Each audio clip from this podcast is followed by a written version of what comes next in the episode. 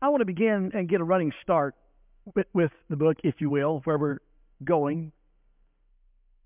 When Paul begins this, he addresses the saints in Ephesus. He's not writing to people in order for them to become Christians.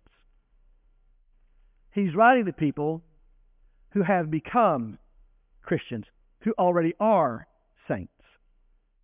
And it begins by reminding them of the innumerable spiritual blessings that they have. There's seven spiritual blessings listed from verse 3 to verse 13. It's not an all inclusive list, it's representative. A few of which are to be accepted, to be beloved, to be, to be redeemed, to have the mystery revealed to us, and to obtain an inheritance, to have the earnest of the Spirit, according to the Spirit of promise that we've had, that has been given to them. Then Paul prays this prayer in the latter part of chapter 1, basically asking God to open their eyes, to give them greater spiritual discernment, greater insight to, to God and to His Word, and that they may know what is the hope of His calling, the riches of His inheritance to the saints, and the great power that works in us who believe like worked in Christ. Spills that over to chapter 2, talking about when we were dead in trespasses and sins and, and walked according to the prince of the power of the air, the lust of this world. And then brings it to a great crescendo with that one little word, but.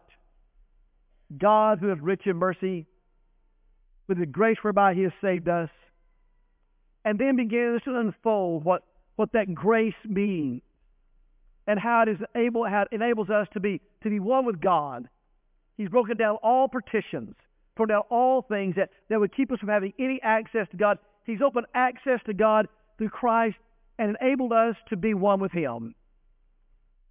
And then spoke about that great revelation. He said, When I gave it to you, I wrote it down and you read it, and you understood it. And spoke about how the church was a declaration to the manifold wisdom of God. It was a declaration to the to the wisdom and the knowledge and the skill, the handiwork of God. When you see the church, when you see that same relationship, it says something about the wisdom of God. And then close with that mighty power, prayer in the latter part of chapter 3. That you might know some things again. He wants us to know about His love. He wants to be strengthened with might in the inner man. He talks about the immeasurable love of Christ and to be filled with His fullness because He's able to do exceedingly abundantly above all we ask or think now to him be glory in the church throughout ages, a great crescendo to that first part about all that God has done. He begins in chapter 4 with the practical side of the book. Because of what God has done, here's what you have a responsibility to do. You need to walk in love. You need to walk circumspect. You need to walk, walk in light. And you need to walk submissively with one another. And then he comes down after having talked about all the relationships of children, husband and wife, children, master, slave, all those things he gives this great close in the book about finally, my brethren, finally. It's not like finally, oh, finally, you get there. It is finally. Let me, let me, let me give this great, great exclamation. Be strong in the Lord and the power of his might. That was not bland. That was powerful. What Paul said there if you have all that God has done for us, and if you have all the responsibilities we have, finally be strong in the Lord and the power of his might. There's some things that thread throughout the book before we begin in verse 10 that I think are significant to help us come to this place. He uses the word mystery in this book because there's something that is present in Ephesus with the goddess Diana with the goddess Diana that fell from heaven, they thought was the seventh wonder of the world at the time, and viewed her as a celestial blessing, an exalted blessing that had come to them. There were gradations of which you would come into a relationship with Diana, much like what, what you might see uh, among the, the Masons. You'd start out at an initial level, and what they would tell you is that initial level is you have all knowledge until you graduate to the next level. Then they would say, well, we didn't tell you the complete truth there. Now you have all knowledge until you graduate to the next level. And then he'd say, Well, we really didn't tell you the truth there. Now you have the next level. But Paul said, Here's the deal I have revealed to you the mystery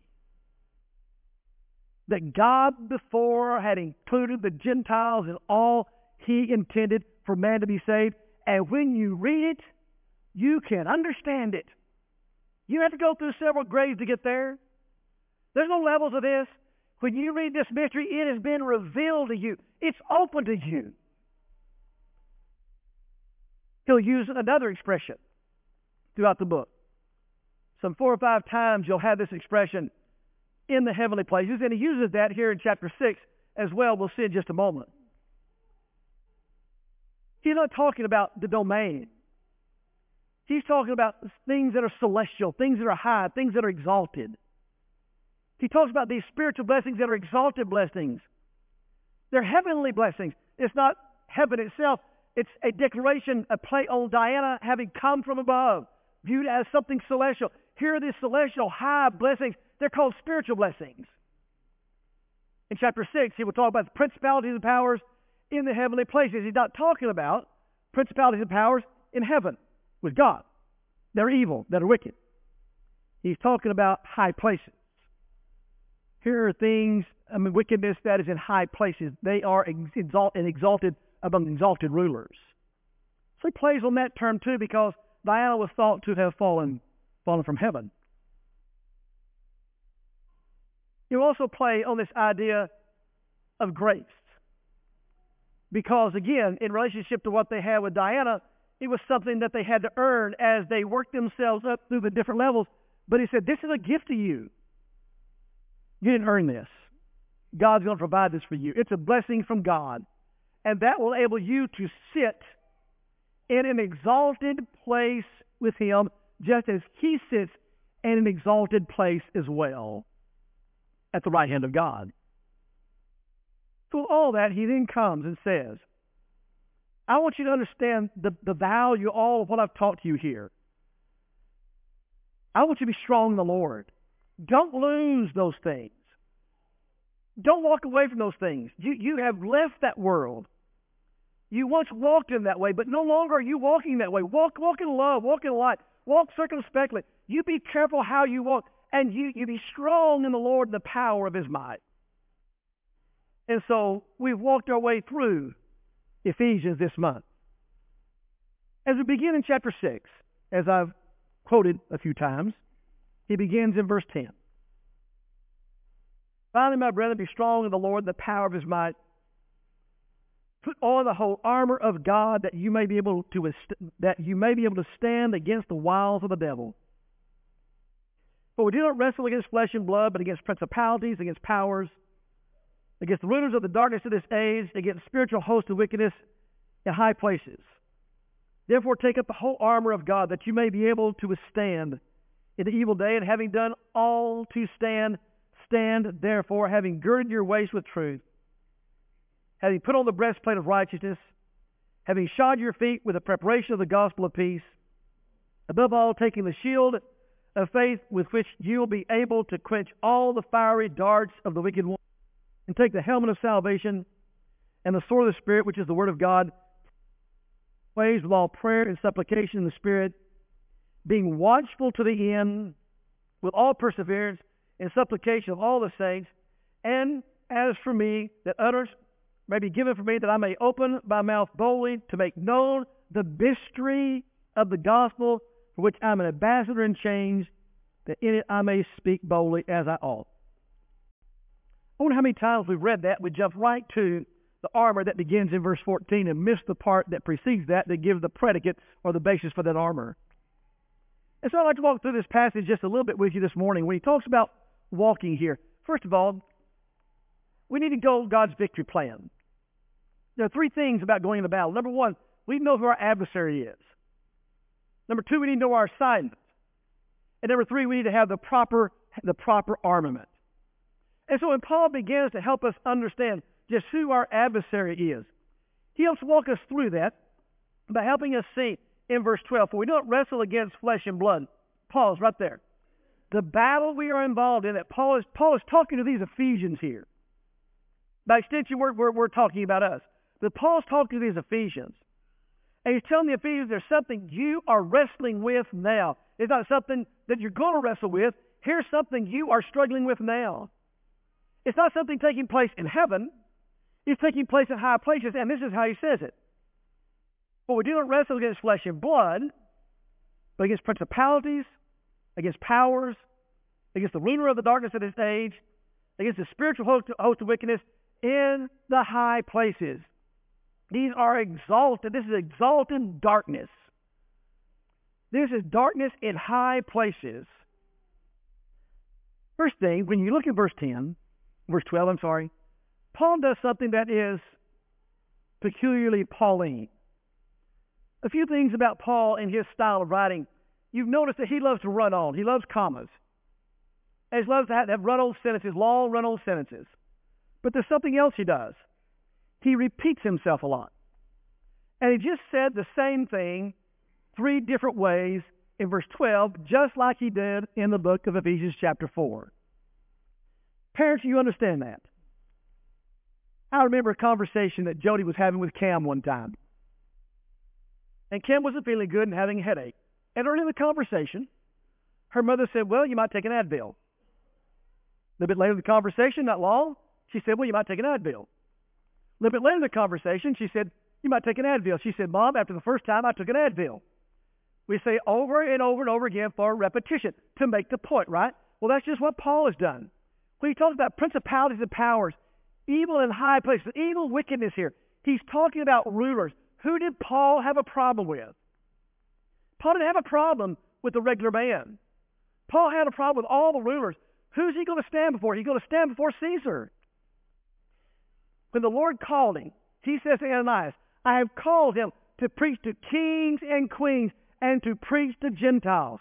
When Paul preaches before kings and queens, Felix, Festus, Agrippa, and Caesar himself, he's talking about the rulers in high places that are extremely wicked.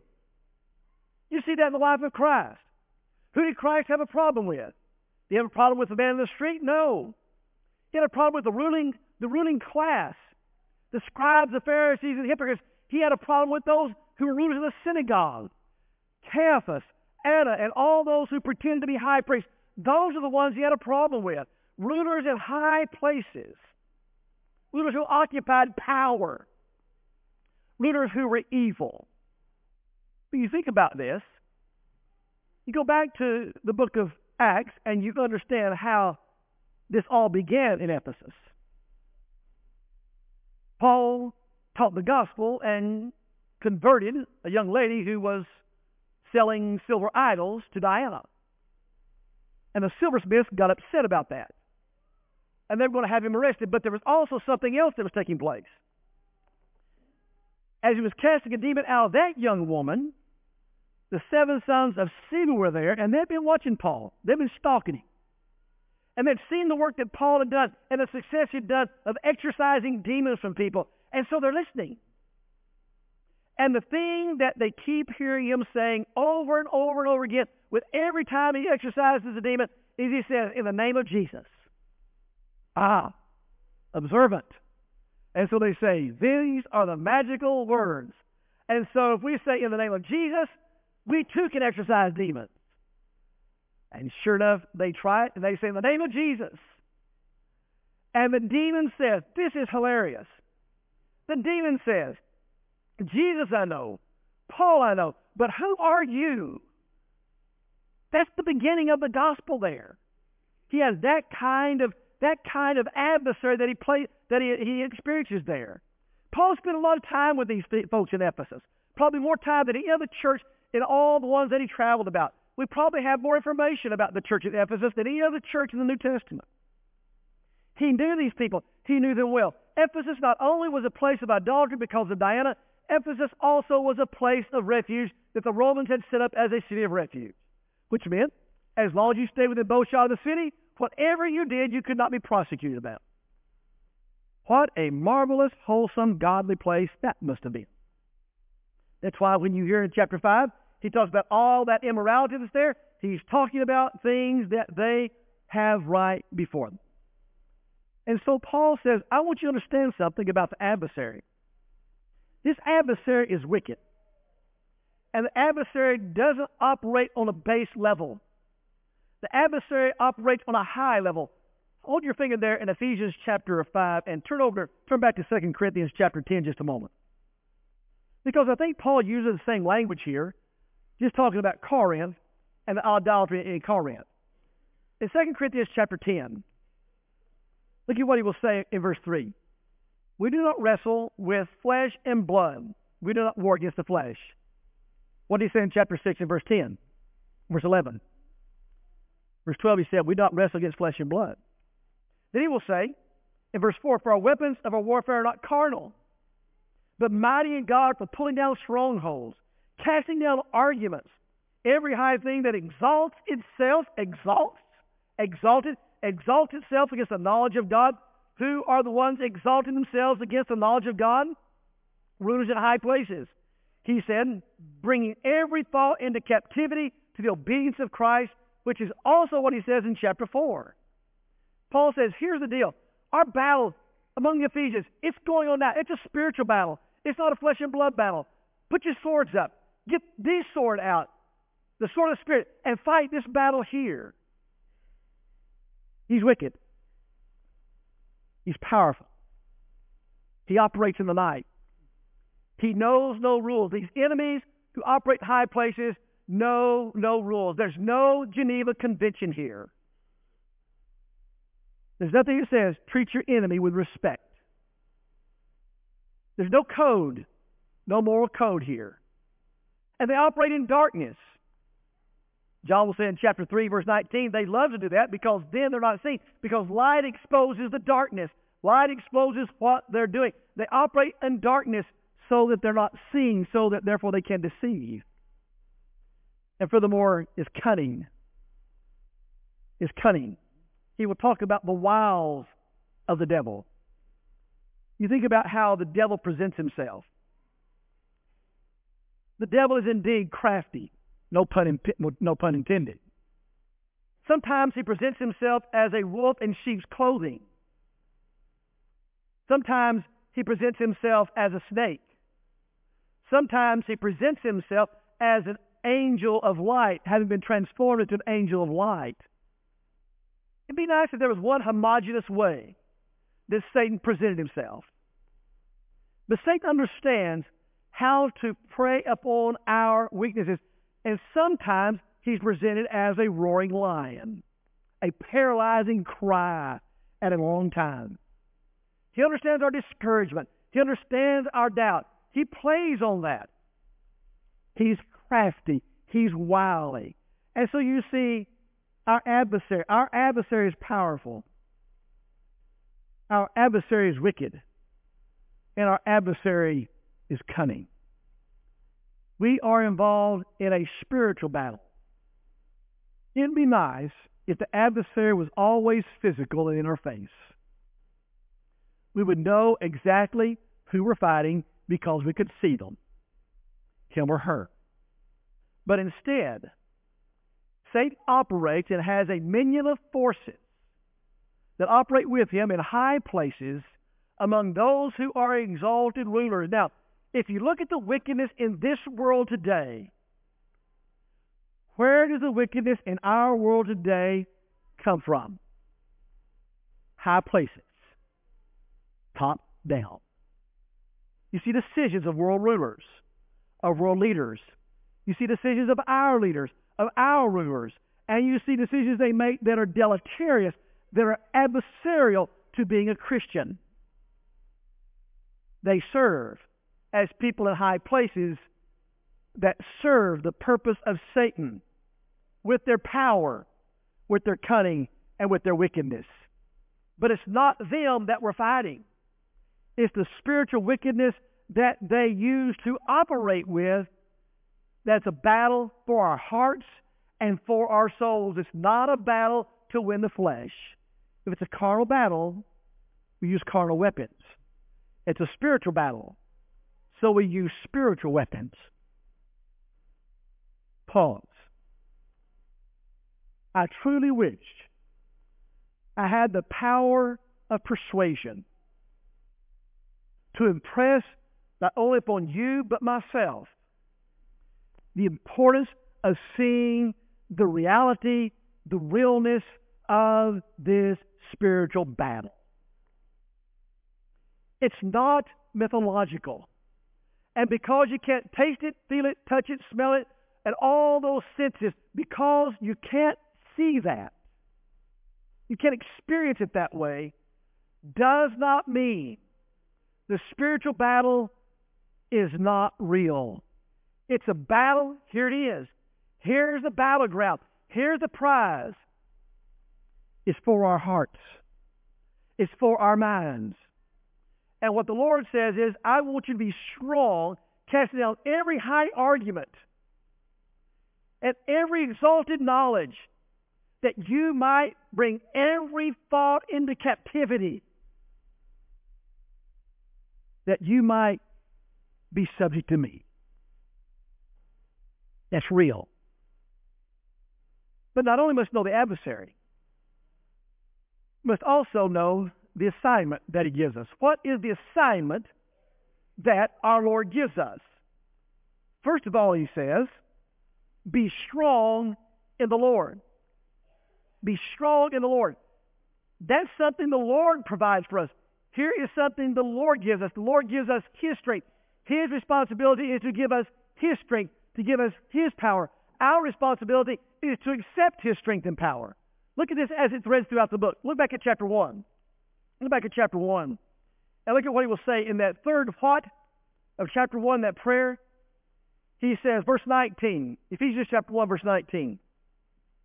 What's exceeding greatness of his power toward us who believe, talking to Ephesians, by extension, me and you, that exceeding greatness of his power that raised Jesus from the dead, that is to us who believe. We who believe can experience the same power, the same strength that raised Jesus from the dead. That's what enables us to be alive. That's what enables us to be forgiven.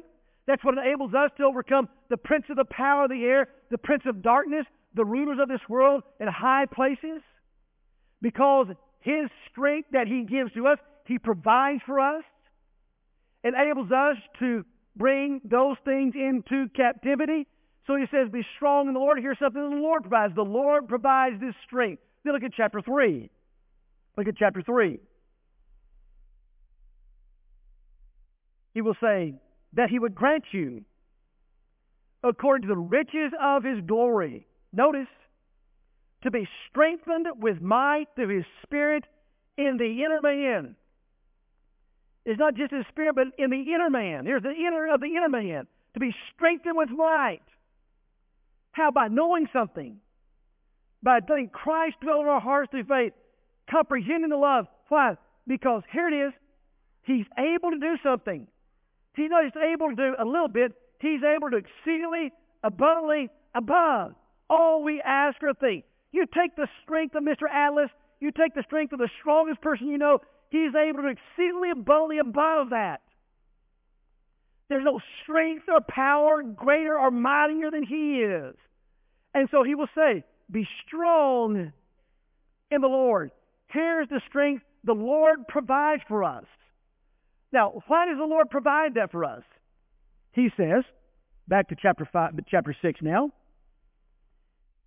that you may be able to stand against the wiles of the devil, that you can stand against. This idea of stand is interesting, though. Here you're in the midst of battle. In the midst of a battle, you don't sit and become passive. Standing is active. Standing speaks of maturity. Standing speaks of stability. So he says, Here you be strong in the Lord, that you may be able to be strong, to be stable, to be sound, and to be mature. That you may be able to stand against the wiles, the evils of the devil. So last Sunday, the Idol of America started at 5:30. The Kansas City Chiefs lined up against the San Francisco 49ers. And to the love of Chase and Mike Nolte, the Kansas City Chiefs won. You know, we always pay a lot of attention to the quarterback Purdy or Mahomes, or maybe a running back, Pacheco or CMC. But that wasn't where the line and where the loss took place. You see, the San Francisco 49ers had the chance to win the game. But there was a problem. They forgot to block Chris Jones. And Chris Jones came through the line unabated and disturbed the pass of Purdy, and it fell to the ground. The purpose of the lineman, of the offensive lineman, is this. They're to, supposed to push the defense back, not let the defense in. And what he says here, you stand strong against the wiles of the devil. You take the offensive and you push the adversary back. Now think of that language when I quote this. Christ came to build his church, and the gates of hell should not prevail against it. He's not talking about a defensive position there. He's talking about an offensive position there. And what Paul is saying here is you stand strong, you take an offensive position, you take the gospel to the enemy. And you push him back and you push him back. And you be strong against him. And furthermore, you be strong to the end. You can't quit at halftime. If the Chiefs had quit at halftime, the 49ers would have won. The 49ers forgot to show up in the second half. They lost. You can't quit at halftime. You have to keep active in the game. You keep pushing back and pushing back and pushing back. And so he says, You stand against the wiles of the devil. Furthermore, he will say, And having taken up the whole armor of God, you may having done all to stand, stand therefore. So you stand, you stand, and you stand some more. You stand in his power, you stand in his might. You stand until the end. You stand against the adversary himself. You keep pushing him back. How do we win the battle? We stand to the end in the power and the might that the Lord provides for us. That's not going to be some direct thing. He's going to touch us and we're going to have it. It's going to be through the Spirit's power that He has provided for us in His Word and in His people. So when you've been prepared with the assignment to be able to stand, he says, now it's time to put on the armor. You see, you don't begin with the armor, you need to understand the assignment. All the armor is, enable, is to enable us to be able to stand. He talks about a belt of truth, a breastplate, he talks about a helmet, he talks about a shield, he talks about a sword, all those are offensive weapons.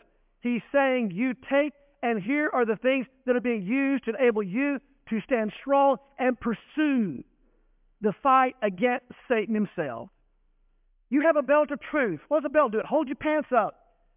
You take and you gather everything you've got and you tuck in that belt and you cinch it tight because the belt of truth will hold and bind you there.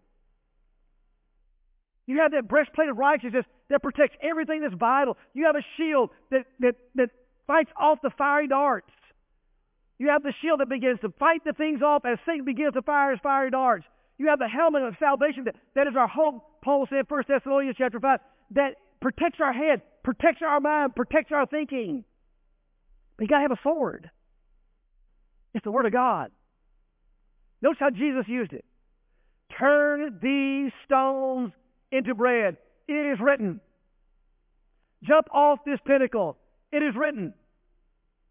Bow down before me. It is written. Peter will say over and over again, It is written. It is written. There's the sword of the Spirit. It is written. And when we have Satan attacking us, we pull this out. We say, It is written. And we jab him with that. We take the initiative with the sword of the Spirit. It is written. That's our greatest defense. But then, we're not alone. Because he says, you pray about this. And you pray for me. And you pray for all the saints. In prayer, we enlist God as our aid. Oh, think about this. Think about this just a moment. We pray, we're, we're, we're calling upon God and the host of the Lord's army. Just one scene for you, real quick. You remember when Elisha is there with his servant? And the servant is just overcome because he looked and he sees Sennacherib and the Assyrian troops on the mountain top, the rim about them, and he says, All those that are against us are greater than those that are with us, because he sees 185,000 Assyrian troops and two of us. Odds are against us. Elisha says, Lord, pull back the veil. And when he pulls back the veil, the servant, still observant, says, Those that are with us are greater than those that are against us. You see, when we pray to God, we're enlisting His strength. We're calling upon the strength He provides, but also the captain of the host, Michael, and the Lord's army to be able to fight for us. Explain that. I will as soon as you explain the wind. I know what it says. That's all I know. That's the sword. He's fighting with and for us. But then he says, all the saints. See, it's not just God we're calling, we're enlisting. We're enlisting all of God's people. And then Paul says, for me, that I may, that I may speak with boldness the Word of God. And so then he closes with this, but that you may know the affairs, how I'm doing. Tychicus, my beloved brother, faithful in the Lord, will make all things known to you, whom I sent to you for this purpose, that you may know our affairs, that he may comfort our hearts. Finally, he says, I want you to be comforted by the things I've told you here. What a crescendo. What a powerful end, this majestic letter that he gives. He says to them, with all the fight that you have that you're facing against Satan in Ephesus, you can be strong and you can win. And as you and I read that, and we put our names in that place, while he's not writing to me and you today, he's writing for us today. He's saying that hasn't changed. You can win too. The battle's real, but the strength of God is greater. Greater is he that's in you than he that's in the world. You believe that? You believe that? Then as the song said, let's fight on the Lord's side so we'll win. If this morning you find yourself in sin and need salvation, by his blood you can be redeemed and you can be forgiven. You can be accepted and you can be adopted because his blood enables you to be cleansed of your sins. When you respond by faith, because you change your mind about God and change your mind about sin, and you've come to cry to all, Jesus is my Lord. Please save me. And you're immersed in water and have your sins washed away to live a newness of life as a new man with a new mind and new purpose. Which is exactly what he says in chapter 4. We talk about putting off and putting on. You've changed minds. And now that new mind puts in place a new man that's been cleansed of sin. And we can help you. Please come while we stand and while we sing. Thank you for connecting with us this morning. We're so thankful that you were able to do that. If you have questions, we'd love to have the opportunity to talk to you. You can contact us at www.thebibleway.com or questions at thebibleway.com. Questions at thebibleway.com. We'd love to have you in person. Come if you can. But thank you for connecting with us.